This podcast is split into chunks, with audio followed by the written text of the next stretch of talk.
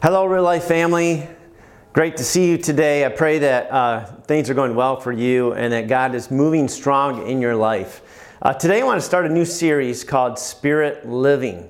Uh, we're remember just several weeks ago we had Easter Sunday, and uh, I want to just revisit kind of that part of history of our of our faith and bring that into the present day of reality for you and for me with regards to knowing and living in the Holy Spirit. So let's just pray. Lord, we just thank you for your presence with us today, your Holy Spirit. We thank you that today is the day of Pentecost. The day of Pentecost is today. We are living in the season, in the day, in the period of time in which you are filling us and moving upon us by your Spirit. And I pray for your word to come alive in us today, that you'll open up our hearts of understanding, that we see more clearly, and that you just fill us and renew us with your Holy Spirit. So we have the power uh, to do and to live the way you've called us to, to live and to do the things you've called us to do. We just offer ourselves to you today in Jesus' name. Amen. Amen. So I want to start this series called Spirit Living, living a lifestyle of being filled with the Holy Spirit and living a life of great fruitfulness and power. That's what God has for you and for me. So it goes all the way back to the day of Pentecost in Acts chapter 2. Actually goes even further back than that. But think about Easter. Think about the early believers, the disciples, the apostles.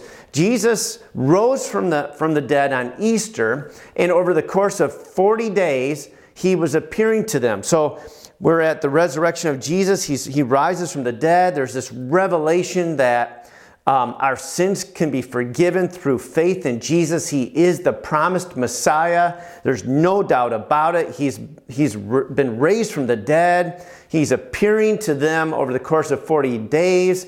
He's teaching them about the kingdom of God. They're understanding the revelation of God's prophecies and all the word and all, all what he's sharing to them is just blowing their minds. And they're just, you know, drinking from a, a, fire hydrant, right? I mean, there's all this truth, all this power, all this revelation coming to them like, this is the Messiah, this is the Son of God. He's talking to us, He's alive. Look at the scars. I mean, can you imagine those 40 days of, of just living in this great awe and wonder of what is happening here, what is going on, what's next. The Messiah has come. We have seen him. We've talked to him. We're talking with him. He's here. He's teaching us. He's, he's telling us of, of the things that are going to happen in our lives. What in the world is going on? And so all of this stuff is happening for them.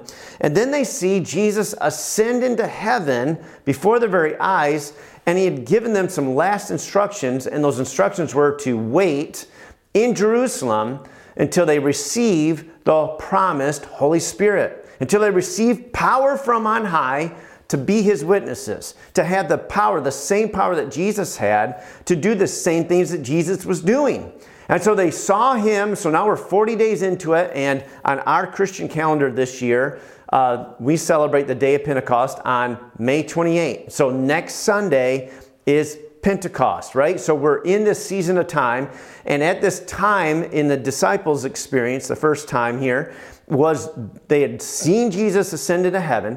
They had heard the last instructions Jesus gave them. So they go to Jerusalem. They're gathering together every day. They're gathering together, waiting with great anticipation, with wonder. Uh, they're praying, they're worshiping, they're expecting, they're trying to figure out what's going on and they're all together. And this goes on one day, second day, the third day. Now we're into 10 days of them gathering together, not knowing what to do except to wait. They're waiting for the Holy Spirit to show up. What is that going to be? What, what's that going to look like? How is this going to, what's going to happen? How will we know? You know, all these different thoughts that they're, they're, they're probably just not knowing what's going to happen, right? And then finally, we get to the day of Pentecost. Acts chapter 2, uh, verses 1 to 4. It says, When the day of Pentecost came, they were all together in one place. And suddenly, a sound like the blowing of a violent wind came from heaven and filled the whole house where they were sitting. And they saw what seemed to be tongues of fire that separated and came to rest on each of them, above each of them, right? And all of them are filled with the Holy Spirit and they began to speak in other languages or tongues as the Spirit enabled them.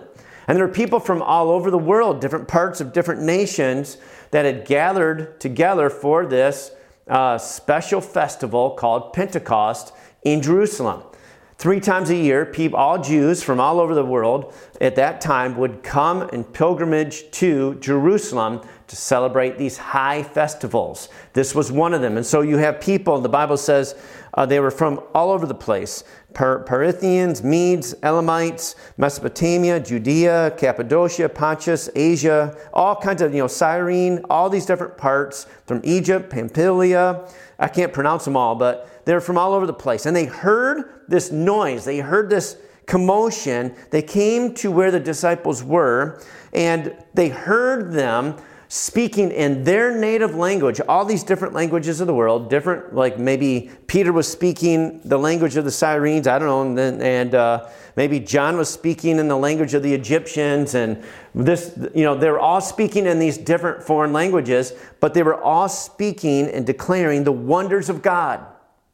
And it was a, it was a massive, God ordained, holy moment of evangelizing all the nations of the world all at once with all the people with, the, with their own languages. And there were some skeptics, skeptics in the crowd making fun of them, saying they were drunk, but that wasn't true at all. And Peter got up and he addressed them, filled with the Holy Spirit, and he preached the first message that we see Peter preached, recorded in Acts chapter 2.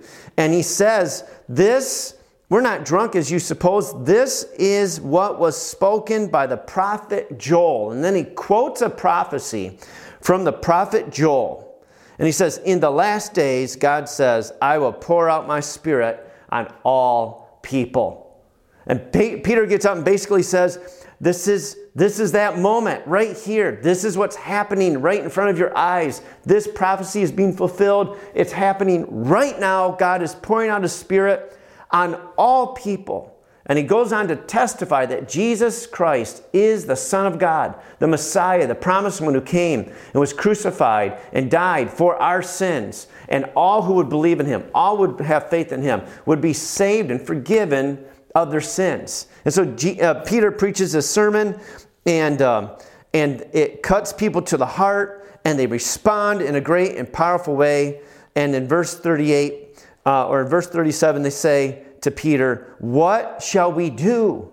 In verse 38, Peter says, Repent and be baptized, every one of you, in the name of Jesus Christ for the forgiveness of your sins, and you will receive the gift of the Holy Spirit. The promise is for you and your children, and for all who are far off, for all whom the Lord our God will call. And this was the birth of the church as we know it today. 3,000 people were baptized and filled with the Holy Spirit that day, in addition to all the apostles and the believers that were gathered together, some 120 in what we call the upper room. And the church was born through the outpouring of the Holy Spirit. And the prophecy that Joel uh, had given hundreds of years before was being uh, fulfilled on that very day and the Holy Spirit began to fill people. Wow, so this is when it all started. So we're going to come back to this later, but today's message is that the day of Pentecost is today. In other words, this is the era of human history we're living in now. We are living in a time in which the Holy Spirit is being poured out on all people. It wasn't always this way. I want to go back to the Old Testament and let's just look at the Spirit. And how do we relate to the Holy Spirit? But this is how it was, uh, how people related to the Holy Spirit in the Old Testament. The Holy Spirit would come upon people in the Old Testament. For instance, I'll give you some examples. The Holy Spirit empowered Joseph.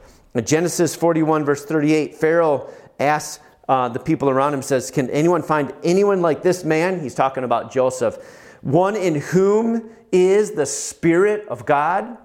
And you remember the story of Joseph, of course, he, uh, God was with him even though he was sold into slavery, even though he was falsely accused by Potiphar, even though he was thrown into jail, even though he was ignored by, um, you know, the, the, the, the, deal he made um, with the, uh, the uh, the, uh, drink, the, uh, the wine tester, you know, for Pharaoh, that when he gets out, he would remind Pharaoh of this man he met, Joseph, who doesn't belong there. All these things were going against him, but the whole time God was orchestrating Joseph's life. And then Pharaoh has these dreams, and, and uh, you know, the, the taste tester is, oh, yeah, hey, I know a guy, you know, I know a guy that, that has the ability to interpret dreams. Well, he didn't have the ability. The Holy Spirit upon Joseph's life had the ability. And so Pharaoh calls him up, remember? And he, he, and he says, Oh, no, no, Pharaoh, I can't do that, but the Lord can. And so the Holy Spirit enabled Joseph to interpret Pharaoh's dream. And Pharaoh says, Is there anybody else like this? Anybody know anybody else in whom the Spirit of God is in? And so the Holy Spirit came upon Joseph, and God used him, the Holy Spirit used him to not only uh, save you know, the, the Egyptians from the, the, the, the catastrophic you know, uh, events that were going to take place of seven years of famine after seven years of uh, abundance, but also to save his family. And so, wow. So the Holy Spirit came upon Joseph. That's what the Bible says. The Holy Spirit also empowered the craftsmen who were uh, building the tabernacle at the direction of God. And Moses in Exodus chapter 31, verses 1 to 6 says, Then the Lord said to Moses, See, I have chosen Bezalel, son of Uri, the son of Hur, of the tribe of Judah, and I have filled him with the Spirit of God. I filled him with the Spirit of God with wisdom, with understanding, with knowledge, and with all kinds of skills to make artistic designs for work in gold, silver, bronze, to cut and set stones, to work in wood, and to engage in all kinds of crafts. And so we don't, we don't often think about God filling someone with a spirit in order to carve something or to uh, melt and mold something or to craft something. But that's what God did because He had designs that He wanted perfectly done for His dwelling place, the tabernacle. And so God filled Bezalel with the Spirit. He also filled other workmen and craftsmen with His Spirit to empower them to do something physical, to do something of great skill and of perfection that they could not have done without being filled with the Holy Spirit. Joseph could not have interpreted those dreams without God doing it. These guys could not have built the tabernacle with the skill level that they had without the Holy Spirit. It's pretty exciting. Now, there's many examples in the Old Testament. We're not going to go through all of them, but I'm going to give you a couple more just to kind of whet your appetite a little bit. The Holy Spirit empowers Moses and all the leaders of Israel. In Numbers chapter 11, verses 16 to 17, the Lord said to Moses, Bring me 70 of Israel's elders who are known to you as leaders and officials among the people. Have them come to the tent of meeting that they may stand there with you. I will come down and speak with you there, and I will take some of the power of the Spirit that is on you and put it on them. They will share the burden of the people with you so that you will not have to carry it alone. In other words, God put His Spirit not just upon Moses, but upon these 70 elders so they could lead the people with God's help. They could not have done this without God. Moses could not have led the nation of Israel without God's help. Not in a righteous way, not in the right way, but only through God's anointing, through his, through his Holy Spirit, through him and through the leaders. And that's what we look for too, is uh, uh, of whom has God poured his spirit out upon us because the church, even today, our church, real life, and any other church, is meant to be led by the Holy Spirit of God, not by a man, not by a woman, not by a person, not by a committee but by the Holy Spirit.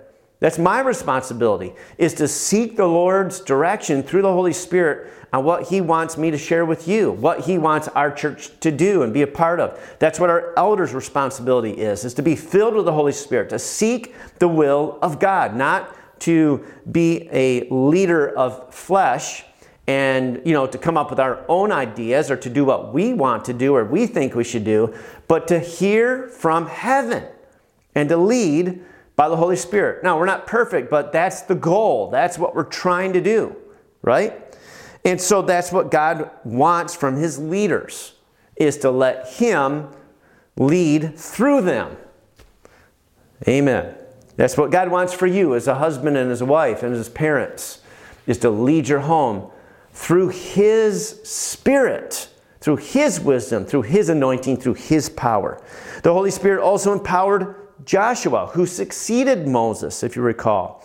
Numbers 27 15 to 18, Moses said to the Lord, May the Lord, the God who gives breath to all living things, appoint someone over this community to go out and come in before them, one who will lead them out and bring them in, so the Lord's people will not be like sheep without a shepherd.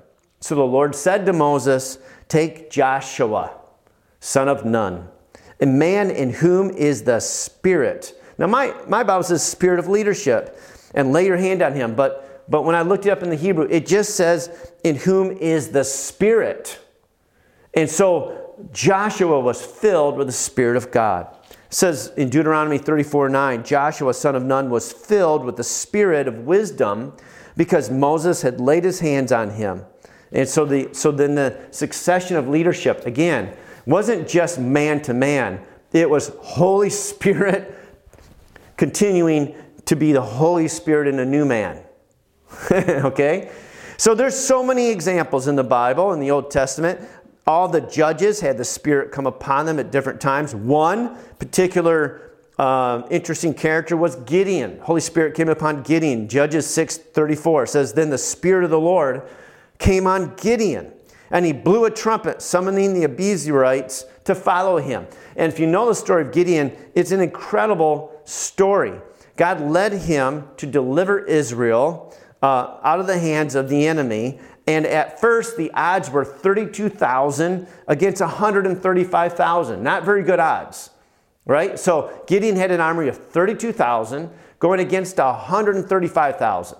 So that's about roughly four to one odds, okay? Four, four of them for every one of us. Not too many of us would want to pick that battle. But God's like, no, no, no, no, no. You got too many people.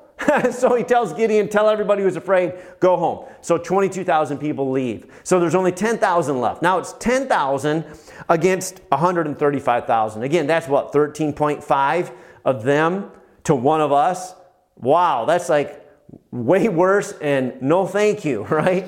And God says, no, no, no, no, you still have too many people. I don't want anybody to take any credit for this except for me so go down to the river, have them drink, da da da. And the, the people that drink like this way, those are the people I want you to choose. Well, how many, how many people did he end up with? 300. What are the odds? 300 against 135,000 people? 450 to 1. 450 for every one person in Gideon's army.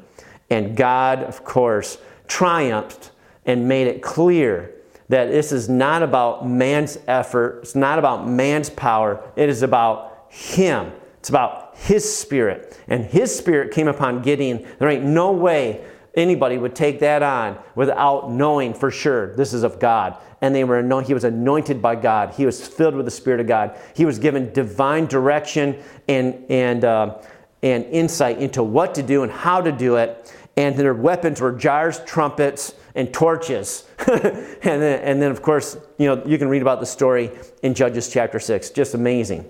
Amazing. That's what God does when we get out of the way of the arm of flesh and we let the Holy Spirit live through us, right? So the Holy Spirit empowered many other people. Another character he empowered was Samson. Many of you know the story of Samson. The Spirit of the Lord came upon him in powerful ways. One time, it says the, the, the, Lord, the Spirit of the Lord came upon him, and he tore a lion apart with his bare hands. And, uh, and, and so we, we, there's some uh, crazy stories about Samson's life. The Holy Spirit empowered Saul, the first king of Israel. The Holy Spirit empowered David, the second king of Israel. The Holy Spirit empowered Elijah in all of the uh, crazy miracles that God did through his life. The Holy Spirit came upon Elisha and many other people. Another one, the Holy Spirit empowers a, a man named Jehaziel, who was a prophet at that time, to embolden King Jehoshaphat to victory. In 2 Chronicles 20, verses 14 to 15, says, Then the Spirit of the Lord came upon Jehaziel, son of Zechariah, and he said, Listen, King Jehoshaphat, and all who live in Judah and Jerusalem. This is what the Lord says to you Do not be afraid or discouraged because of this vast army, for the battle is not yours, but God's. And so King Jehoshaphat put his faith in God, believed in God, again, in spite of the incredible odds against him and his people. And God did a miracle and delivered uh, Israel out of the hands of the enemy. And a prophet spoke that boldness out, had a word from God from the Holy Spirit. The Spirit of God came upon him, and he spoke directly, a word directly to the king that emboldened him and encouraged him. The Holy Spirit empowers Daniel. Uh, remember, it says of Daniel in Daniel chapter 5, verse 14, I have heard that the Spirit of the gods is in you, and that you have insight, intelligence, and outstanding wisdom. And when I think of Daniel's life and I think of Joseph, Joseph's life, I think of a lot of similarities where these were two young men that were um, taken out of their natural and, and uh, culture and thrust into a foreign government in which God had divine purposes for their life, and they just went up, up, up, up to the very top to be able to influence those kingdoms and those empires and those, those moments with what God wanted to accomplish. And Daniel uh, also had the ability to understand dreams and to, uh, from the Holy Spirit upon his life. And the Holy Spirit empowers Zerubbabel to lead the people in the rebuilding of the temple. In Haggai, verses 1 to 14, it says So the Lord stirred up the spirit of Zerubbabel, son of Shealtiel, governor of Judah and the spirit of Joshua, son of Jozadak, the high priest, and the spirit of the whole remnant of the people. So God came upon all these people at this time, and they began, they came and began to work on the house of the Lord Almighty, their God. And at some point, an angel of the Lord comes through the prophet Zechariah and re encourages Zerubbabel with these words Zechariah 4 6. So he said to me, this is um, Zechariah now speaking the word of the Lord from the angel to, um, to Zerubbabel. This is the word of the Lord to Zerubbabel, not by might nor by power, but by my spirit, says the Lord Almighty. What a great reminder when we begin to get started on a work of God that we feel God has called us to, whatever that is and we begin to get weary or discouraged, we need to be reminded it's not by my might, it's not by my power, but it is by the Spirit of God. Wow. So this is the Old Testament. Now, there's just a couple of observations I want to make about the Holy Spirit coming upon people in the Old Testament. Number one, the anointing of the Holy Spirit with power was not universal to all people. I have dozens of examples, and you can find these in your own, uh, own Bible, of, of the Holy Spirit coming upon people. But the Holy Spirit did not come upon everybody, it was not universal. It, it wasn't something that everybody could look forward to knowing a relationship of the Spirit of God coming upon them. That wasn't the case in the Old Testament. These were moments of God moving among people, but it wasn't for everybody.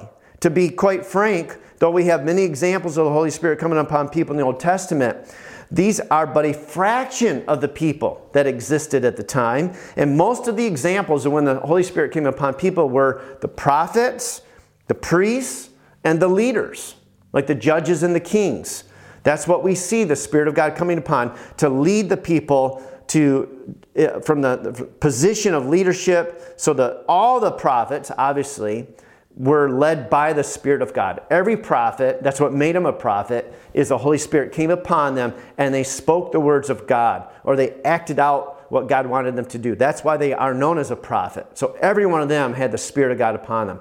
There are some priests like Samuel uh, who you'll see, and other, other priests um, that I read a, a, couple different examples where the Spirit of God came upon them. And then you have the judges and you have some of the kings where you see the scripture saying the Spirit of God came upon them. But it wasn't for everyone. That's just, that's just how it is in the Old Testament. Okay, keep that in mind. The second observation I want to make is the anointing of the Holy Spirit was not continual or constant in people's lives. It seems to be intermittent. One of the best examples of that is Samson. Now, Samson, he, he was a stinker, you know, and the Spirit of God would come upon Samson and he would do these great feats, and then it's almost as if then he just kind of lived his life. And then the Spirit of God would come upon him and he would do something else incredible. But he wasn't faithful uh, to serve God. He wasn't pure in heart. He wasn't living a righteous life. And, uh, and at one point in time, the Bible even says in Judges 16 20 that after he gave away the secret of his hair to Delilah and she cut his hair off, he didn't even realize that the Spirit of God had left him. Judges 16 20 says, But he did not know that the Lord had left him. And the Lord left him. What a sad sentence, one of the saddest sentences in the Bible. He didn't even know. He wasn't even attuned to the Spirit of God at that point in his life, just because of his ca- casual, you know, attitude towards towards his calling uh, from God, and he lost it. But interestingly enough, at the very end of his life, he cried out to God, and God came upon him one more time, one final time. And the Spirit of God came upon him for a final act of judgment, if you will, against the Philistine army. Also, King Saul experienced the leaving of the Spirit of God. King Saul, uh, this is an amazing story about him. Uh, the Bible says that when he first um, uh, came into the awareness of the Holy Spirit, um, I'm trying to find it real quick in my notes. Not sure where I put it. He was changed into a new person. Oh, here it is. So 1 Samuel chapter 10, verse 6, 9, and 10, it says, The Spirit of the Lord, this is Samuel speaking to Saul, the prophet Samuel speaking to Saul, just as he is calling him to be the king. He says, The Spirit of the Lord will come powerfully upon you, and you will prophesy with them, you and you will be changed into a different person. God changed his heart. The Spirit of God came upon him in power. So Saul, the first king, was filled with the Spirit of God. The Spirit of God came upon him in great, powerful ways. And yet, he also sinned. He also strayed from honoring God. And it says here in 1 Samuel 16, verse 14 Now the Spirit of the Lord had departed from Saul. So it was like he had this, and then it was taken away. There wasn't a continual anointing of the Spirit of God on his life. King David desperately cried out to God not to take the Spirit away from him.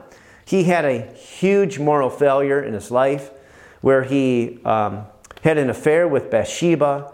Uh, he manipulated events in order to kill her husband so that he could cover up his sin. So one sin led to another sin. He was lying about it. So he had all kinds of, he, he, he, he broke most of the Ten Commandments all in a matter of a couple of weeks in this one issue of his life. And he was heartbroken. When it all came out, he was crying out to God. And in Psalm 51, we see his heart being expressed to God. And he says this in verses 10 to 12 Create in me a pure heart, O God, and renew a steadfast spirit within me. Do not cast me from your presence. And listen to this or take your Holy Spirit from me.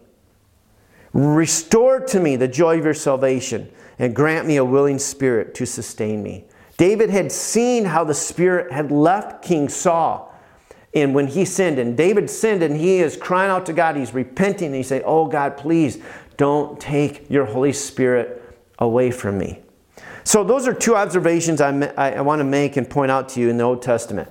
Number one, that the Holy Spirit was not poured out on people universally. And number two, it wasn't a lifestyle, it wasn't a continuity or a continual experience. It was moments at times in people's lives.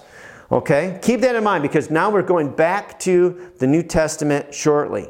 Now, the Old Testament also would prophesy that there would be a prophet like Moses that would come.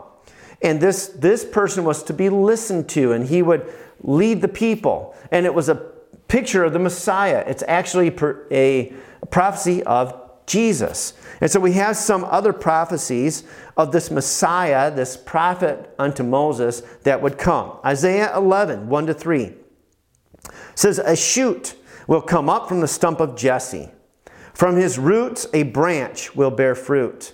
The Spirit of the Lord will rest on him the Spirit of wisdom and of understanding, the Spirit of counsel and of might, the Spirit of the knowledge and fear of the Lord, and he will delight in the fear of the Lord. This shoot coming up from the stump of Jesse, from David's lineage, is a prophecy, a prophecy of the Messiah who we know to be Jesus. So this prophecy is saying the Spirit of the Lord will rest on him. Isaiah 42 1. Here is my servant whom I uphold, my chosen one in whom I delight. I will put my spirit on him, and he will bring justice to the nations. Who is this? This is Jesus. God is speaking. Of course, who, in whom does he delight? We find out at Jesus' baptism when the Father says from, from heaven, This is my Son in whom I am well pleased. Listen to him. This is the one. In, in order uh, to fulfill this, God says, I will put my spirit on him. And so we see in Matthew chapter 3 the baptism of Jesus in verse 16 and 17. As soon as Jesus was baptized, he went up out of the water. At that moment, heaven was opened, and he saw the Spirit of God. He saw the Spirit of God descending like a dove and alighting on him. The Holy Spirit came upon Jesus, just as the prophecy said. And it says, And a voice from heaven said, This is my Son, whom I love with him I am well pleased. So we see the Father speaking from heaven. We see the Son, Jesus, being filled with the Spirit, the Trinity, all working together. Isn't that awesome? And so, what Jesus does in Luke chapter 4, verses 14, it says he returned to Galilee after this baptism in the power of the Spirit in the power of, a, of the Spirit, he comes to Galilee, and it says news about him spread through the whole countryside. He was teaching in their synagogues, and everyone praised him. He went to Nazareth, this is his hometown, where he had been brought up. And on the Sabbath day, he went into the synagogue, as was his custom, and he stood up to read. And the scroll of the prophet Isaiah was handed to him. Unrolling it, he found the place where it is written. So, what I'm going to read to you now is the prophecy of Isaiah chapter 61, verses 1 to 3. Jesus opens the scroll to Isaiah chapter 61 and he reads these words The Spirit of the Lord is on me. Did you hear that? the Holy Spirit is upon me because he has anointed me to proclaim good news to the poor. He has sent me to proclaim freedom for the prisoners and recovery of sight for the blind, to set the oppressed free, to proclaim the year of the Lord's favor. Then he rolled up the scroll, gave it back to the attendant, sat down. The eyes of everyone in the synagogue were fastened on him. What's he going to say? How's he going to teach this? I wonder what's going to come next. They could feel the tension in the room, the presence of the Holy Spirit.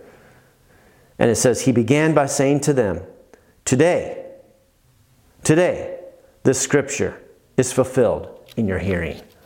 Whoa.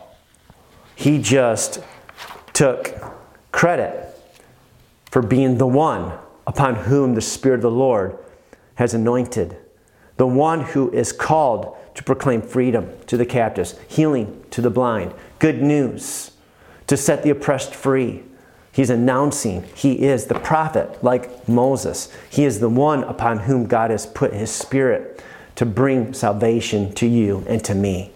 Jesus was anointed by the Holy Spirit. So now we're into the New Testament. We see all the Old Testament linked to the New Testament, where all these old prophecies about the, the chosen one would also experience this filling of the Holy Spirit. And Jesus is Him. He is the one. And so he's now filled. So I got a couple of observations I want to make with you about Jesus very quickly. Number one, Jesus started his ministry after he was anointed by the Holy Spirit. We see this very clearly. There were no miracles in Jesus' life, no traveling from synagogue to synagogue until after this moment when he was baptized, filled with the Holy Spirit. God spoke over him. He goes into the desert. He overcomes the temptation of the devil. He comes out of the desert filled with the Holy Spirit, filled with the power of God. And then he begins to preach, teach, and heal everywhere he goes. And in John um, Uh, John 5:30. The second observation is this that everything Jesus did was through the anointing of the Holy Spirit. John 5:30. Jesus said this very simply, "By myself I can do nothing." By myself I can do nothing. So we see Jesus healing, Jesus saving, Jesus raising the dead, casting out demons, walking on the water, but Jesus says, "By myself I can do nothing. So, what is he saying here? How did he do all of these things? The Bible makes it absolutely clear it was through the power of the Holy Spirit in his life, moving in him and through him, equipping him and empowering him to do these miracles of God. It was the Holy Spirit through him. Can't get any more clear than that. The third observation I want to make is this that Jesus declared to his disciples that we would do the same things because we would be given the same Spirit. Now it's all coming together. This is all coming together. So now, Old Testament. Moments here and moments there with just a few people, mostly the leaders and the kings, the priests, the prophets, where the Spirit of God came upon people. But there would be one, the promised one, upon whom the Spirit of God would come also. And Jesus shows up, and now he's living a perfect life in fellowship with the Holy Spirit, not doing anything of himself, but only as the Father is directing him, only saying as the Father is telling him what to say, but all that information he's getting is through the Holy Spirit. And so he is following the unction and the leading of the Holy Spirit as directed by the Father, and all of that outpouring power is coming through the agency of the Spirit of God, not Jesus himself, but the Holy Spirit through him. And now Jesus says, You can do the same things I'm doing because you're going to have the same power. Oh, man. So, John 14, 12, Jesus says, Very truly I tell you, whoever believes in me will do the works I've been doing, and they will do even greater things than these because I am going to the Father. Wow, that's incredible. John 14, 16 to 17, just a couple of verses later, in the same dialogue, Jesus says this and I will ask the Father, and he will give you another advocate or comforter or counselor to help you and be with you forever. Just in case you don't know who that is, he says, the Spirit of truth. This is the Holy Spirit. The world cannot accept him because it neither sees him nor knows him, but you know him. For he lives with you and will be in you. So Jesus says, I'm going to the I'm going to the Father in heaven. I, you know, his role at that point in time was to be at the right hand of God, interceding for all of us. But he said, I'm going to ask the Father to send you the Holy Spirit who will be with you and who will be in you. And through the Holy Spirit, you also will do the same things I was doing, but because there's all of you, you will do even greater or even more than what I was doing. Because the same power that's in me, the Holy Spirit, that I have demonstrated to you, living with you these last three and a half years, is now going to be made available to you, and you can live this life as well. Wow. In the next chapter, and this is probably all in the same dialogue, John 15, 4 to 5, Jesus says this. But listen, here's the key remain in me, as I also remain in you. No branch can bear fruit by itself, it must remain in the vine. Neither can you bear fruit unless you remain in me. I am the vine, you are the branches. If you remain in me, and I in you, you will bear much fruit. However, apart from me, you can do nothing. Isn't that what Jesus said too? Remember John 5:30? By myself I can do nothing. And then he says to us, by yourself you can do nothing. You need to abide in me. And of course, that, that, uh, that understanding is, and the Holy Spirit, in which I am pouring out to you. So it is not as as Zerubbabel was, was reminded by the prophet Zechariah, it is not by might, it's not by power, it's not by the arm of flesh, it's not by your sweat, it's not by your hard effort, It's not by your charisma. It's not by your ideas. It's not by your connections. It's not by your money or your energy or your strength. It is only by the Spirit of the Lord, the Holy Spirit. Fruitful life, a fruitful life, fruitfulness only comes through the Holy Spirit. Wow. And so let's finish by bringing it home. talked about the Old Testament. We talked about Jesus. We talked about Jesus talking to the disciples, who's, who, who's you and who's me. But here's what the Old Testament says about you and about me. In Isaiah chapter 44, 1 to 5, it says, But now listen, Jacob, my servant Israel, whom I have chosen. This is what the Lord says He who made you, who formed you in the womb, and who will help you. This is what he says Do not be afraid, Jacob. Now, when we're talking about Jacob, we're talking about Israel, we're talking about God's children. We're talking about ourselves. Do not be afraid, Jacob, my servant, Jeshurun, whom I have chosen. For I will pour water on the thirsty land and streams on the dry ground. I will pour out my spirit on your offspring and my blessing on your descendants.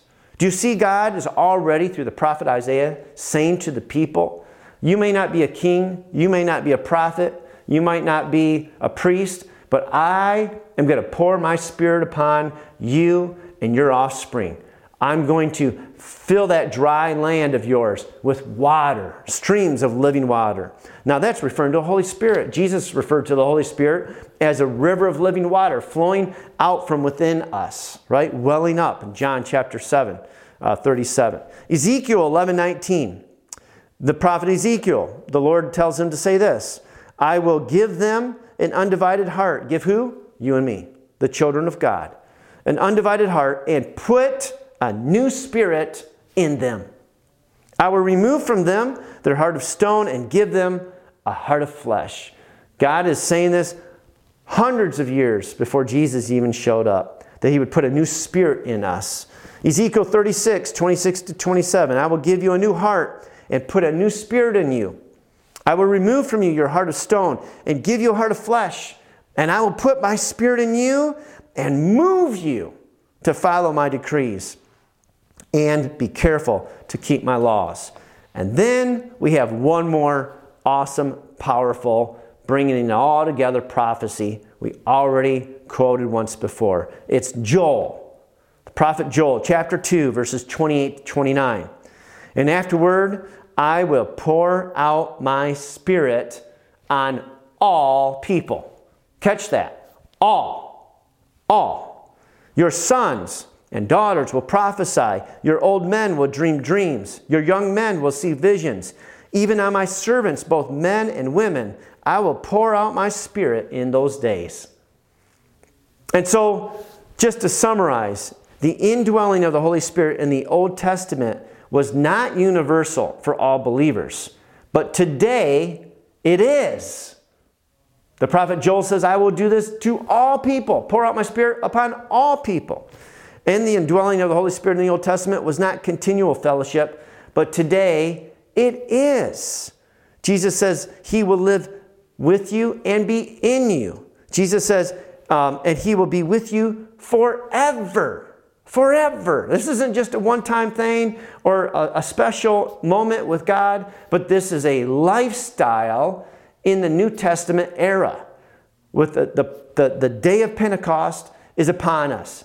We are not like the days of old in the Old Testament where the Holy Spirit only came upon certain people for certain moments, but the Holy Spirit now is available to all people forever throughout every single moment of every day. and so we come back to this, Acts chapter 2. And from the moment that this happened, we entered into what I'm referring to today as the day of Pentecost, the era in which everything has shifted. From this moment on, the believers' lives were filled with the Holy Spirit and signs and wonders and miracles and power and boldness and courage and wisdom filled their lives. Salvation broke out and revival of mankind took place everywhere the believers went because they were filled with the Holy Spirit and they were following His leading. To live in fellowship with the Holy Spirit is to live a fruitful and a powerful life of impact. And God has designed you to partner with Him, to be filled with and to overflow with His presence. And this is what we're going to be learning about how to do in this series. How to have this dynamic fellowship with the Holy Spirit all the time for all of us as a lifestyle, spirit living. How do I live my life with the guidance and the power and the direction of the Holy Spirit? How do I do that? Because that's what's possible now. This is the time that we're living in, a time where Pentecost is today. I want to close by repeating this passage out of Acts. When the people heard this, and they said, What do we do, Peter? And he said this in, in verse 38 39 Repent and be baptized, every one of you, in the name of Jesus Christ, for the forgiveness of your sins. And listen to this, and you will receive the gift of the Holy Spirit. The promise of the gift of the Holy Spirit is for you, it's for your children, and it's for all who are far off, for all whom the Lord our God will call. Today, call on the Lord Jesus as your Savior. Repent of living life on your own terms. Surrender your life to Him and receive by faith the Holy Spirit. Lord, I just pray right now for my friend that's watching this message that your Holy Spirit will come upon each and every one of us. You'll come upon my friend right now and fill them with power from on high so they have the power to live the life you've called them to live. That you set them free from sin, that you heal their hurts and their wounds of the past, that you break chains of bondage off of their life, and they are changed into a new person through the power of your Holy Spirit. May you help them learn how to get their flesh out of the way and to live a life of fellowship and obedience to the leading and guiding of your Holy Spirit in their life. May you fill them with power. May you speak to them in ways they've never known possible. May you cause their life to be fruitful and successful as they depend on you, as they abide in you, as they follow you. I pray this blessing on them right now in Jesus' name. Amen. Amen call out to Him. I hope that you continue to stick with us during this journey as we do this series and that you get hungry for that river of living water in your life. So now the Lord bless you and keep you. The Lord make his face shine upon you and be gracious to you. The Lord lift up his countenance upon you and give you his peace in his name. The Lord bless you. Amen.